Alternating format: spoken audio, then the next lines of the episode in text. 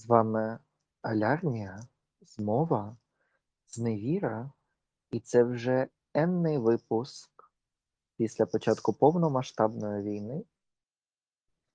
І один з епізодів, котрий присвячений, власне, зброї і літакам. І з вами ваші улюблені, незмінні ведучі Євген. Та Данило, вітаю. Тож, Євгене, ти вже розповідав нам трохи, ти трохи едукував мене, трохи наших знайомих, слухачок, слухачів подкасту, власне, про ракети, е, як далеко вони летять і так далі. І якраз тоді були дуже активні бомбардування Росії, типу вони і далі продовжуються, але тоді були дуже-дуже активні е, бомбардування власне е, України. Росією, і тоді це було актуально. Але зараз авіація переходить на ще новий щабель актуальності, тому що Україна має міги, є інше озброєння, але власне, щоб краще зрозуміти ворога, розповісти, будь ласка, які типи літаків і взагалі що вони роблять, як вони то все. Бо я собі уявляю так трохи як в, Star Wars, що типу літак на літак, там лазери, якісь бомби вилітають, потім Джеймс Бонд вискокує десь. Чи це так? Е, Ну, щодо лазерів, так. Використовується багато технологій і сучасне озброєння, зокрема, те, яке використовує Росія, там є і радянське напрацювання, є також частково літаки, які вироблялися на території України, зокрема, е, державне підприємство Антонов, яке з 52-го року оперує у Києві, наразі належить Україні, і е, росіяни використовували спільно з Україною певні моделі літаків Ан.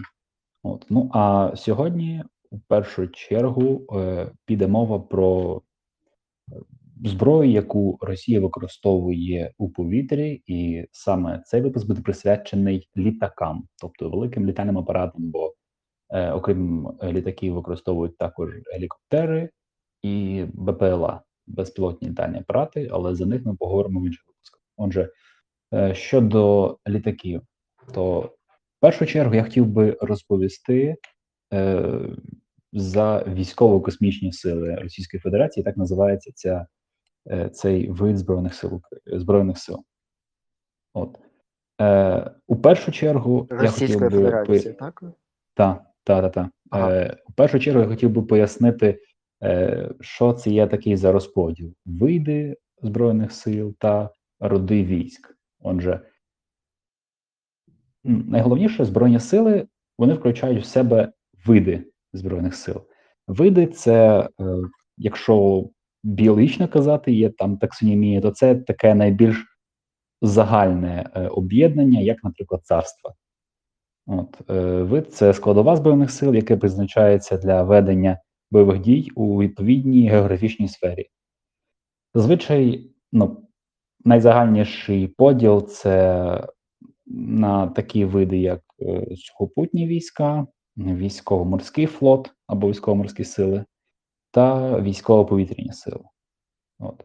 А відповідно, ці види вже поділяються на роди військ. От. І тепер проведу аналогію.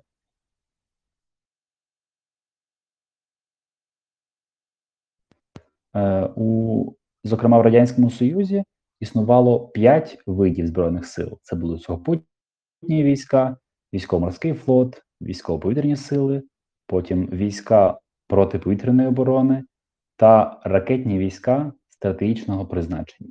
Ядерна зброя належала до останнього виду збройних сил. От. Ну якщо візьмемо до прикладу військово-повітряні сили, за які піде мова у сьогоднішньому випуску, то е, військово-повітряні поділялися на такі роди, зокрема, фронтова авіація, дальня авіація, армійська авіація. Армійська авіація це е, гелікоптери, якщо так можна назвати. Е, яка призначена для підтримки піхоти.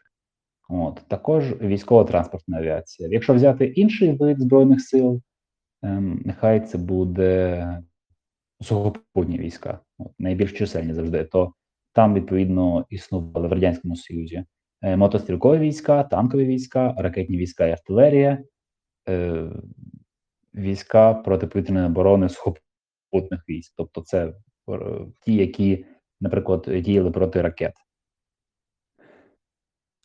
Е, Якщо взяти е, структуру сучасних Збройних сил України, то в нас існує також 5 видів Збройних сил. Це відповідно є сухопутні війська, військово-морські сили, військово-повітряні сили, десантно-штурмові війська та сили спеціальних операцій. Е, Якщо будемо говорити за сучасні Збройні сили Російської Федерації, то військово-космічні сили, відповідний вид Збройних сил, е, до якого належать літаки, то це є досить е, молоде утворення, один з трьох видів Збройних сил сучасної Російської Федерації, який включає в себе військово-повітряні сили, війська ППО та ПРО, це війська протиповітряної та протиракетної оборони, а також включає в себе космічні війська.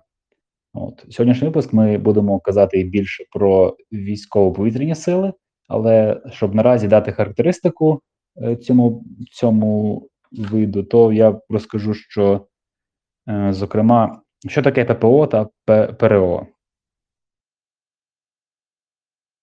ППО це війська протиповітряної оборони, які е, основ, якою задачею є е, збивати літаки, так можна сказати. Е, На озброєнні є комплекси, зенітно-ракетні комплекси е, С-400, С-300П найбільш поширені. А протиракетна оборона це саме спеціальні комплекси, які е, більш специфічні є, і вони мають збивати саме ракети. Так, щодо космічних військ, то е, зокрема космічні війська Росії, до них належить обслуговування космодромів, зокрема Байконур, який знаходиться в Казахстані, але там якби він належить е, Російській Федерації. Е, вони також мають е, найбільше друге, до речі, друге за кількістю апаратів е, орбітального угруповання. Це 149 апаратів, які літають на орбіті. Ну, загалом це спутники, які також е, допомагають е, спостерігати за планетою, за географією, до надають дані щодо метеорологічної ситуації. От, ну і також вони задіяні ці військові структури у підготовці космонавтів. От. Так, ну і переходимо плавно до військово-повітряних сил. Це військово-повітряний флот Російської Федерації, який за кількістю військової техніки уступає тільки Сполученим Штатам Америки. Е, Зокрема, що нам відомо з відкритих джерел, е, на озброєнні в Російській Федерації є 3600, умовно кажучи, е, одиниць військової техніки. Військово-космічні сили Російської Федерації були утворені, сформовані е, у 2015 році, коли об'єднали саме військово-повітряні сили, тобто літаки, та війська е, повітряної космічної оборони. Ем, наразі також була проведена реформа, згідно з якою основною одини- одиницею е, військово-повітряних сил є авіабаза. Це не назва географічного об'єкту, а це саме назва утворення такого військового. Раніше до того були авіаполки, такі як одиниці. Ну, в Україні звичай такою одиницею є тактичною, оперативно-тактичною, є бригада. От, у них є авіабази. А, у складі е, військово-космічних сил е, Росії є чотири армії. Армія це таке оперативне угруповання. Якщо кодування НАТО подивитися, бо там е, кодування НАТО це спеціальне маркування підрозділів е, відповідно до розміру, то там починаючи ну, з відділення, відділення, взвод, рота, батальйон, полк, бригада, корпус, армія там і вище вже до театру військових дій. От то армія це е, такий прямокутничок і чотири хрестики. От у складі е, військово-космічних сил є чотири армії, і вони розподіляються десь на приблизно 60-70 авіабаз. Ну і відповідно ці армії вони розгалужені, тобто до однієї армії може належати підрозділ, який знаходиться в Севастополі, є такі, зокрема е, ППО противітна оборона, і або також підрозділи, які знаходяться в Ростові на Дону. Тобто це така досить е, розгалуджена структура. От е, тепер, е, якщо будемо казати за розподіл, саме ланки військово-повітряних сил Росії, Російської Федерації, то вона поділяється на такі ланки.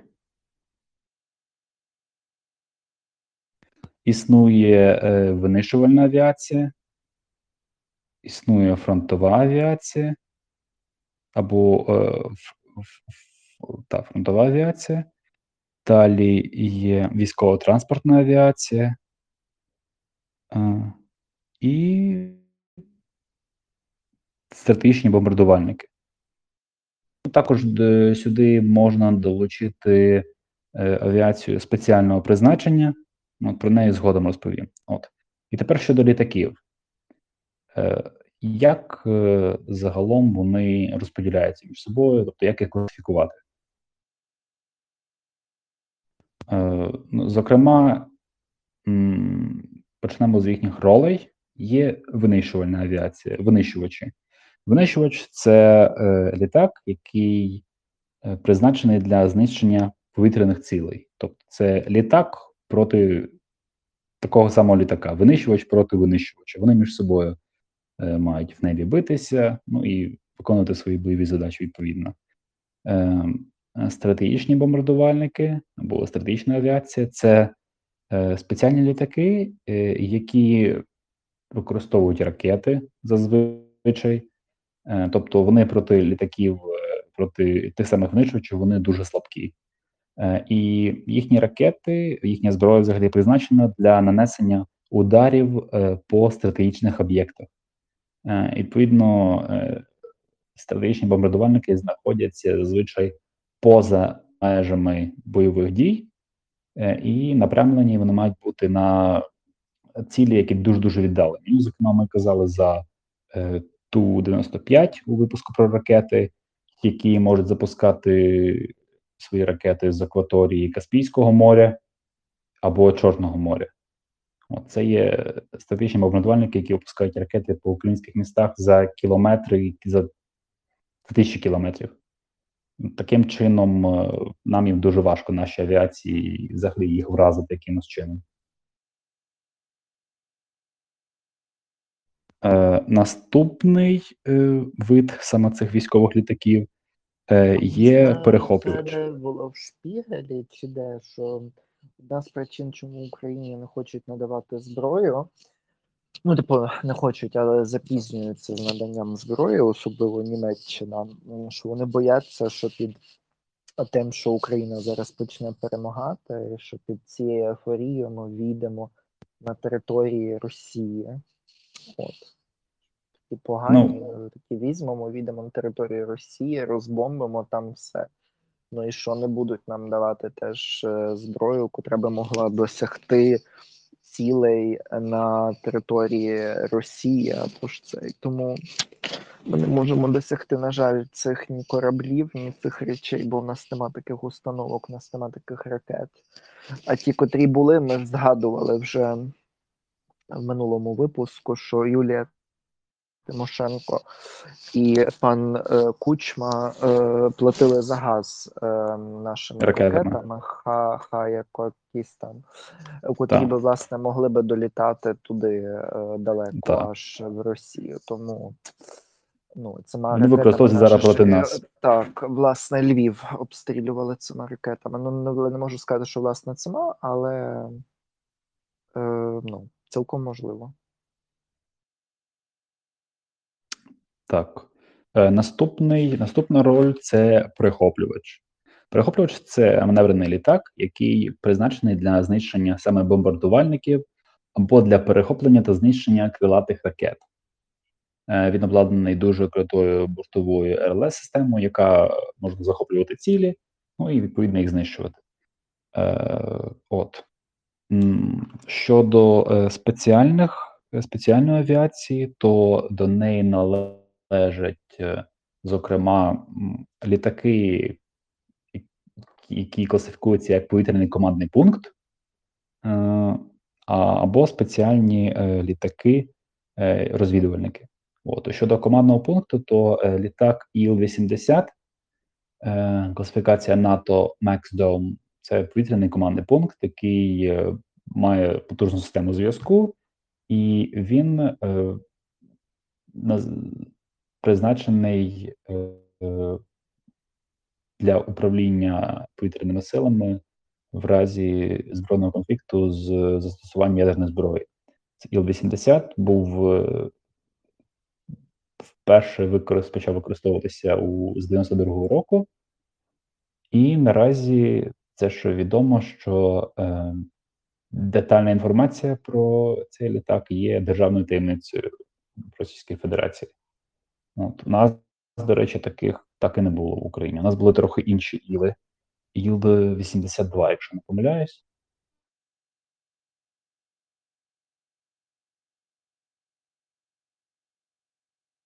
От, е, Тепер, е, ну і останній е, у структурі цих е, Збройних сил Російської Федерації є саме транспортні літаки. Е, ну, це АНИ, найбільш поширена модель транспортного літака.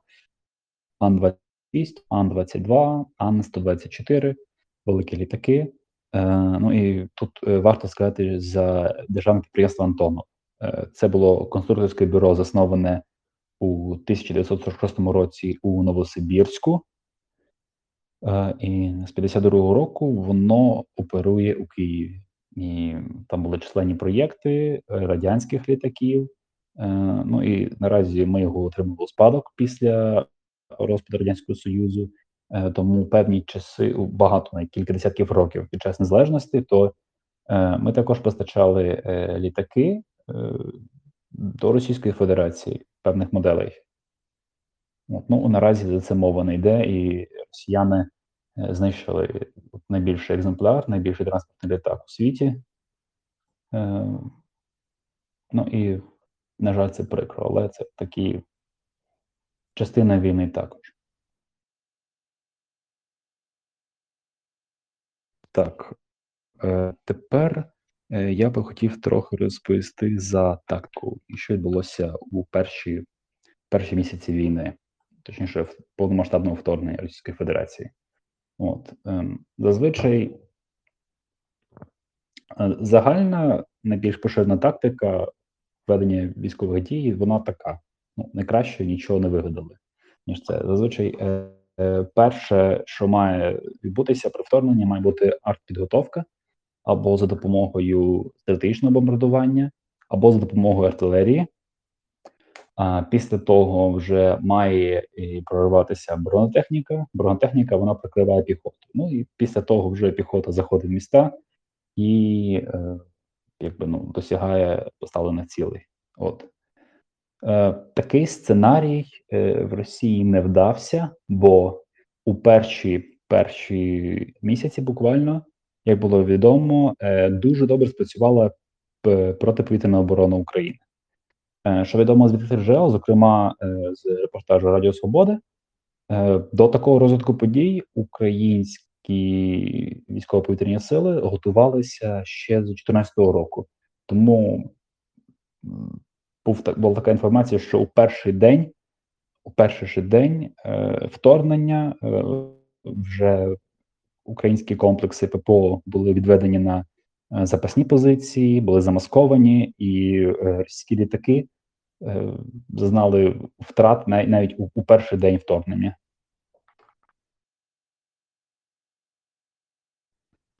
Зокрема, ем, на хвилинку.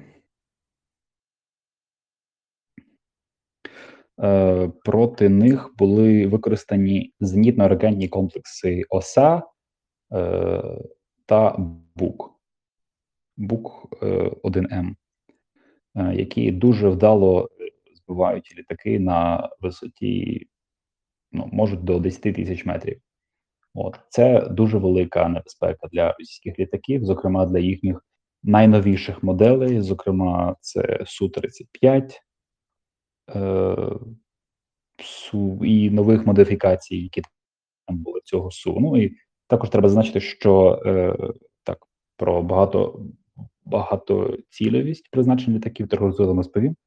От е, щодо літаків, важко також зазначити, важливо також зазначити, що м через те, що е, для російських літаків е, ЗРК зенітно комплекси України становили велику небезпеку на середній та високій е, дальності, тобто на такій висоті, їм довелося опускатися дуже дуже низько. А тут почали працювати ПЗРК, тобто це є переносні зенітно-ракетні комплекси. Зокрема, це радянська ігла або е, сучасні, точніше, е, які нам дісталися від Сполучених Штатів, це ПЗРК Стінгер та ПЗРК FGM 148, більш відомий як Джевелін. Вони оперують зазвичай на висоті е, до ну, від 200, від 500 до, ну, залежно від е, ПЗРК, до 5500 метрів. От, е, ну і що таке ПЗРК? Це така переносна труба, так, якщо так описати, це як базука, яку ти просто на плечі носиш, ти встановлюєш, націлюєш і стріляєш. Там є спеціальна ракета з датовим датчиком, і тобі, наприклад, якщо в в іглі на радянській радянському ПЗРК треба було супроводжувати е, ракету е, цим візором, щоб вона бачила, куди ти показуєш їй е, лазером, то е, ПЗРК Кінгер там система вистрілив і забув. Тобто ти в напряму вистрілив спеціальному, ракета летить і знаходить вже свою ціль. От, зокрема, так е, ПЗРК знайшли дуже дуже багато цілей, зокрема літаків та е, гелікоптерів. Так, е, як відомо, е, Джевеліни до нас поступили, почали почали поступати з 2018 року. Перші нам передала Литва. От. Е, ну а стінгери. Ні, пардон, не так. Стінгери почали до нас надходити з е, Литви з 2018 року, а перші джевеліни з'явилися. Зокрема, були повідомлення, що з Литви пер, перші партії були аж в лютому 22-го року, десь за 10-9 днів до повномасштабного вторгнення. Таким чином, е, літаки Російської Федерації ну вони не мали жодного шансу. Тут треба відзначити лише дуже добру підготовчу роботу саме наших нашої протиповітряної оборони. Ну і таким чином е, повного повної домінації в повітрі е, для Росії не стало. Зокрема, дуже небезпечні були напрямки Київ, Харків, ну і майже всі великі міста.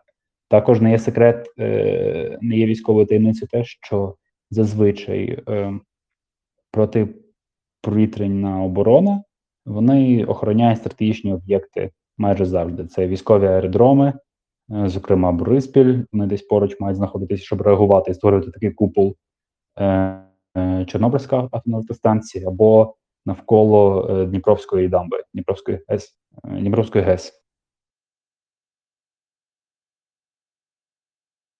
Так. Е, Ну і також інтенсивність застосування цих літаків залежить теж від регіону. Е, Зокрема, дуже дуже активні е, були російські літаки е, в небі над Маріуполем, бо там фактично не було української ППО, і вони без без е, жодних застережень скидали бомби і на Маріуполь, і на Азовсталь, зокрема. От. Е, дуже добре підготовлені були і відчували повну свободу е, російські літаки в небі над Луганською областю, тимчасово окупованою та Донецькою областю.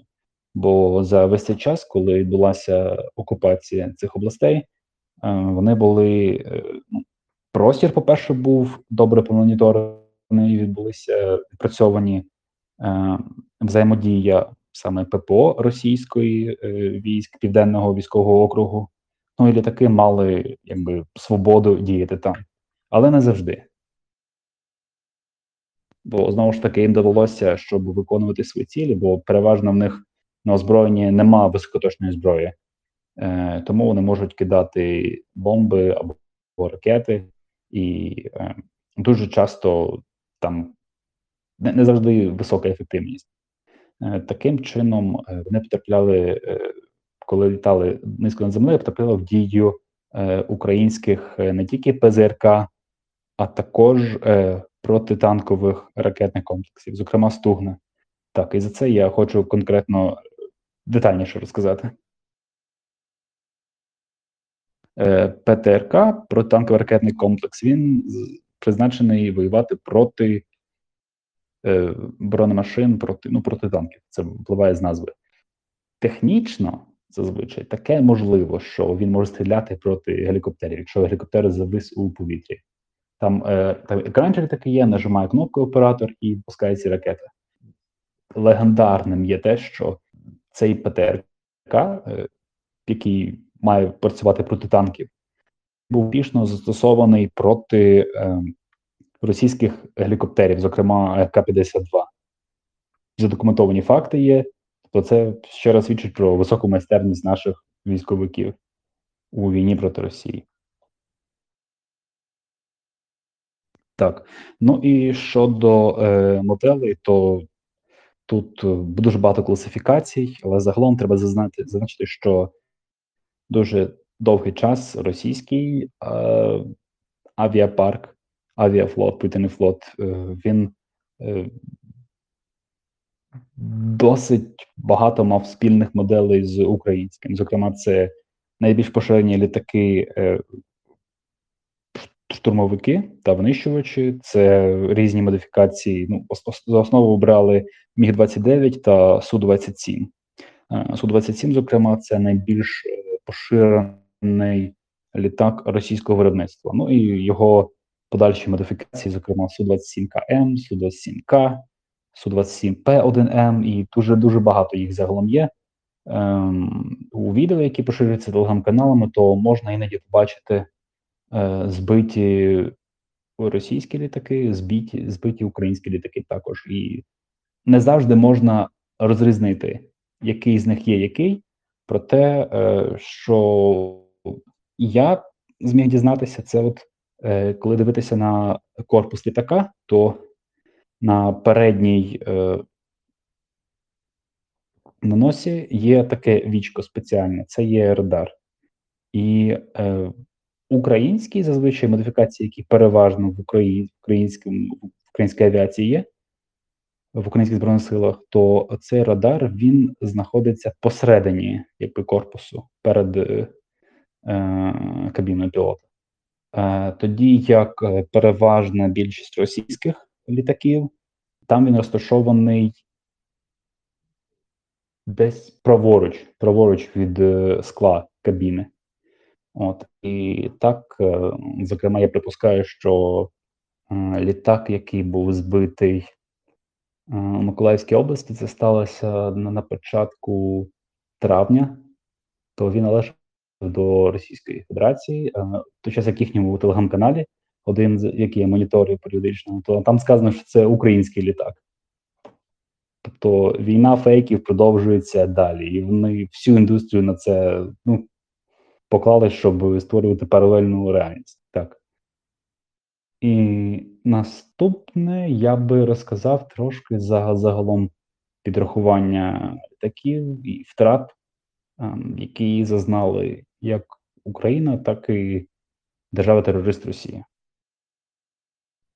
Так. Е, е, існує ресурс, який називається OREX, е, проєкт OREX, е, який наразі е, підтверд, займається обрахунком та підтвердженням документальних е, свідчень, які існують от е, відкритих джерелах стосовно втрат у військових конфліктах. Ну і 22 рік всі пишуть про Україну, тому там підрахували, що наразі Україна могла знищити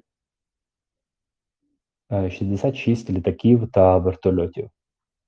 Ем, Зокрема, 9 Су-25, 5 Су-30СМ, один винищувач Су-35С, най- най- найновіша модифікація, один е, Ан-26 транспортник, ну і далі вертольот.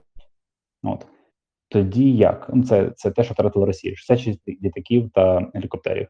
Тоді як е, Російська Федерація заявляє, за даними їхнього генштабу, що Україна втратила 196 літаків та 155 гелікоптерів. Ну і це льотчик повітряних сил ЗСУ з позивним Джуз коментує так, що це виглядає досить смішно, бо такі цифри ну, вони перевищують весь потенціал Збройних сил України. Тобто ми не могли мати 196 літаків е, загалом ні, ніяк, бо це також можуть враховувати вони фантастичні якісь цифри або ті літки, які давно може були списані. Тобто, ну ми а вже ж маємо втрати, і за його словами, то ми, мабуть, десь близько третини своєї авіації, на жаль, могли втратити за весь час війни. От, але також е, загалом можна сказати, що Україна не так часто використовувала весь час свою авіацію. Зокрема, наші літаки використовувалися, щоб відволікати російські ракети. Загалом, е, при конфлікті такої інтенсивності, то дуже рідко були якби використані, відбувалися бої літаків проти літаків. Ну і загалом в сучасному світі зазвичай е, літаки або випускають ракети і відлітають, ну або на себе відволікають ракети. Так. Е, Або, наприклад, ракета була випущена по літакові, і він маневрує, спеціально відривається, щоб ракета, наприклад, втратила свою швидкість, коли кілька зробила кілець, і потім вибухнула або просто збилася з траєкторії. Втрати, які понесла Україна, з даними е, російського генштабу, вони є значно перевищені. Також, е, що стосується втрат самої України, то за даними проєкту е, Україна могла втратити 12 літаків, а також 5 вертольотів. Це жодне порівняння не йде з як вона себе Росія називала другою державою світу, другою армією світу. Це а вже ж ляпас по їхній потужності. Ну і також е, Україна досить добре е, захищена, особливо всередині України, відповідно ППО. Тому повна домінація, як вже раніше казалося, у повітрі Росія так і не змогла завоювати. Так, ну і загалом е, треба також сказати, що у нас теж є втрати, і серед загиблих е, у нас був полковник Бездай Ігор. Це був е, колишній е, командир 10-ї бригади морської авіації, і також він заступник командувача військово-морських сил України. Він загинув, е, коли летів е, на борту гелікоптера. Тому, на жаль, так, у нас є втрати, і Україна ну, продовжує оборонятися. Це частина також, на жаль, нашої трагічної історії сучасної. Так, тепер на рахунок е, взагалі винищувачів і багато, багато ролевості е, літаків. Отже, загалом, десь починаючи з 60-х років, е, в Америці, зокрема, державі, яка стала передовою, зокрема у щодо авіації, е, склалася така досить е, незручна ситуація. Вони закупляли різні типи літаків, будували різні літаки, були бомбардувальники, були винищувачі, е, були різні моделі. На кожен з них потрібні були свої комплектуючі. свої двигуни, і зазвичай, якщо двигун не працював, треба було новий замовляти. І відповідно там за військовим бюджетом морська піхота собі купляла певні типи літаків, певні модифікації, військово-морський флот, що сухопутні війська. Ну і це створювало дуже незручну ситуацію, коли, наприклад, є чотири літаки, і треба для кожного різні типи комплектуючих. Тому е, авіаційна думка почала рухатися в той бік, що потрібні літаки, які можуть собі об'єднати кілька ролей одночасно. І так на передній план вийшли проєкти по утворенню так званого multi-role, multi-role fight. Це літак, який може е, в собі об'єднувати роль там військового літака-розвідника, е, бомбардувальника та винищувача, який може воювати проти таких саме літаків. Такий компроміс було знайдено, починаючи вже з літаків, починаючи вже та літаків четвертого покоління. Четверте покоління це в нас з 1975 року по 2010 е, почали з'являтися літаки, які зараз називають багатозадачними. Тобто він може бути і винищувач, і розвідник. І тепер тут треба усвідомлювати літак. Це як така собі платформа. Тобто він має бути маневрений, і ти там на нього можеш встановити е, ракети типу повітря-повітря, він буде битися проти таких самих літаків, буде винищувачем. Якщо зробити повітря-поверхня, то він буде вже як штурмовик, той, який знищує наземні цілі або прикриває піхоту взаємодії, там, наприклад, з наземними військами та угрупованнями.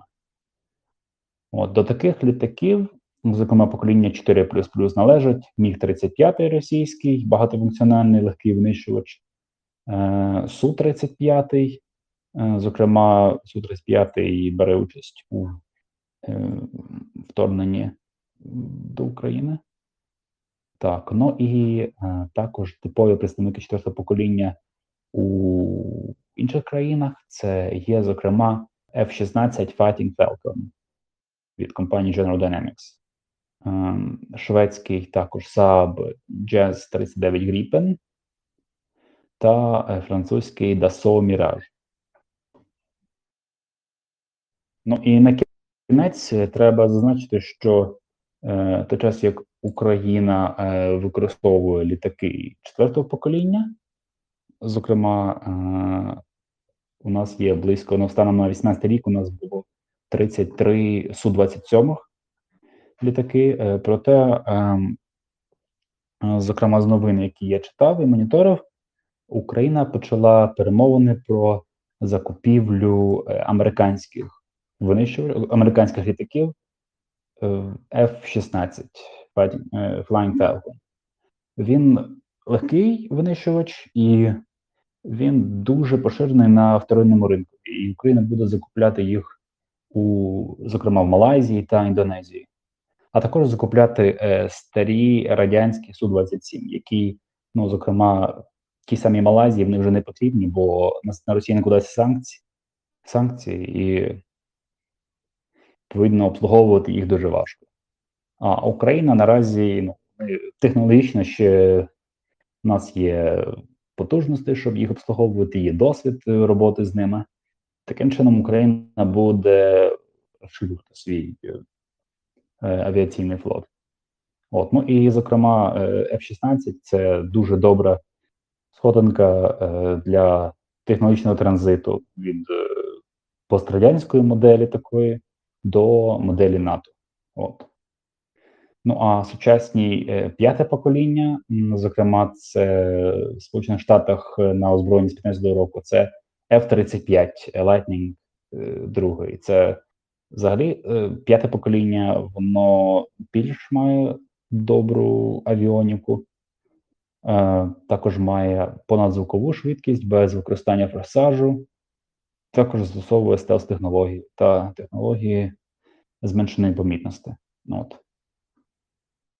А, ну і також е, прогрес не стоїть на місці в Росії. У Росії, зокрема, є як вони називають п'яте покоління, це літак Су-57 з 19-го року на озброєння ще три штуки. І прототип Су-75, але ну, невідомо, що там відбувається наразі. Так. Можна сказати, що все. Е, Що стосується літаків. Ну і також маленьке слово щодо ПЗРК. Е, В Україні наразі використовується дуже активно ПЗРК Стінгер, американський десь ще 80-х років, який е, оснащений спеціальним антибліковим склом за відгуками наших військових. е, Набагато легше працювати, ніж з іглою е, радянський ПЗРК. Але, як відомо, ігла е, теж збила один з найсучасніших літаків е, Росії, один із су з тих сушок. Тобто, ну, головне, аби руки були прямі. Ну і це демонстрували неодноразово українські воїни. От е, то стінгери, а також джевеліни, їхня стеля це десь 5 тисяч метрів.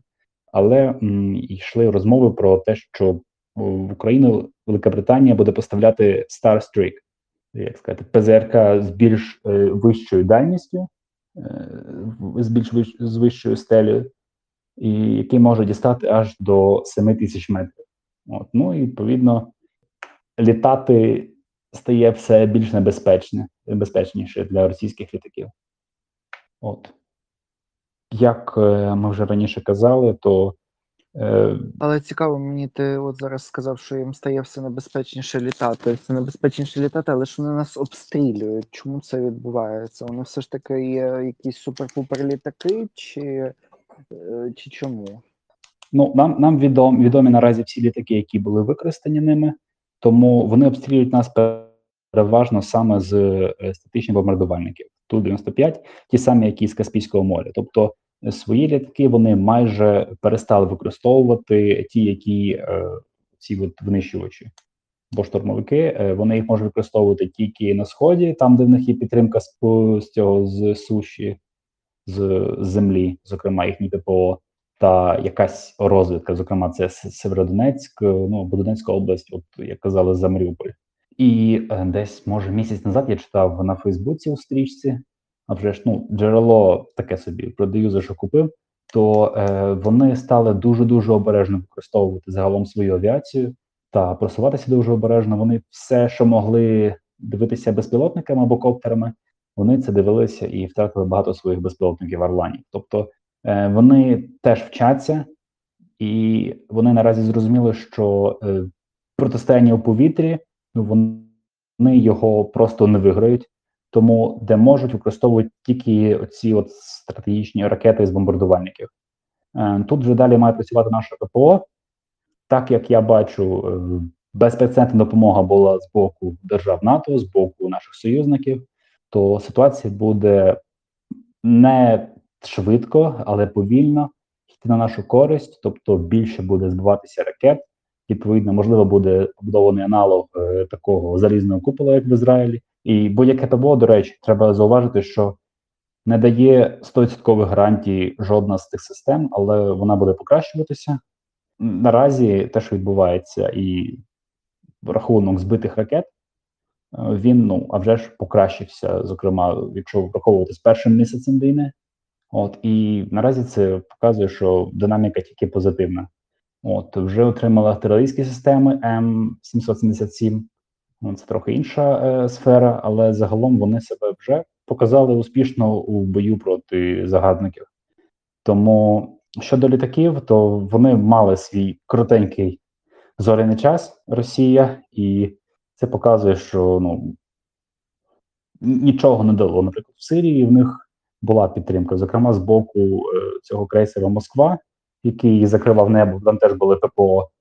Тепер е, крейсер Москва його перекваліфікували на підводний човен, е, тому вони південну ситуацію на півдні вони теж програли, так мовити. Там велика прогалина, яку вони намагалися наразі заповнити дронами, але це дуже важко вдається, бо в нас дрони сильніші. За дрони поговоримо в наступному випуску. Я підозрюю. От і тому ну це питання вже ж так просто не вирішиться, але єдине, що в них є наразі, і, мабуть, єдине, що їм залишиться, коли ситуація набагато покращиться у нас з озброєнням і з ППО, то їм доведеться лише запускати свої ракети з дуже дуже далекої дальності. Бо я підозрюю, що мабуть, політичне рішення буде прийнято, і Україна почне у відповідь обстрілювати також е, об'єкти, які знаходяться на території Російської Федерації, зокрема їхні логістичні вузли та військові об'єкти. Бо інакше це просто тероризм, що вони нас обстрілюють нам не можна. Ну це я вважаю, що тут саме стоїть питання, може, певного такого престижу. Знаєш, типу, якщо думають, що Україна б'ється, але як тоді Україна теж перестане жертвою бути, якщо не дасть е, відповідь? Ну я вважаю, що це нонсенс і маємо відбуватися як тільки можемо. Бо ну за всіма правилами ми наразі що що, але Україну у військових злочинах точно не можна звинувачити ніяк. Тому все, що їм лишиться, це запускати свої ракети, які е, все менше і менше будуть трапляти в ціль, бо повторюю, вся їхня зброя, ці ракети, зокрема, вони не є такими високоточними, як е, західні ракети. Тому це питання поступово буде вирівнюватися на нашу користь дедалі більше. Ну, це дуже позитивний і файний прогноз. Я сподіваюся, що все ж таки власне так і буде. І вже ж, як завжди, бажаємо нам перемоги. Йдемо до цієї перемоги. Нагадуємо теж всім підписуватися і розповсюджувати наш подкаст. Це реально дуже важливо для того, щоб було більше прослуховувань. Ми могли створювати ще більше файного контенту для вас. Також запрошуємо всіх на сторінки Україна in Deutschland, також Івеку і Альянсу, щоб ви обов'язково заходили. Ми їх додамо в опис до цього подкасту. І ще раз підписуємося, слухаємо, ставимо ось 5 зірочок, пальчик вгору, всі можливі речі на Apple Podcast, Deezer, Spotify, Google Podcaster, RSS і так далі. Дуже всім вдячні і слава Україні! Героям слава, друзі, до нових етерів.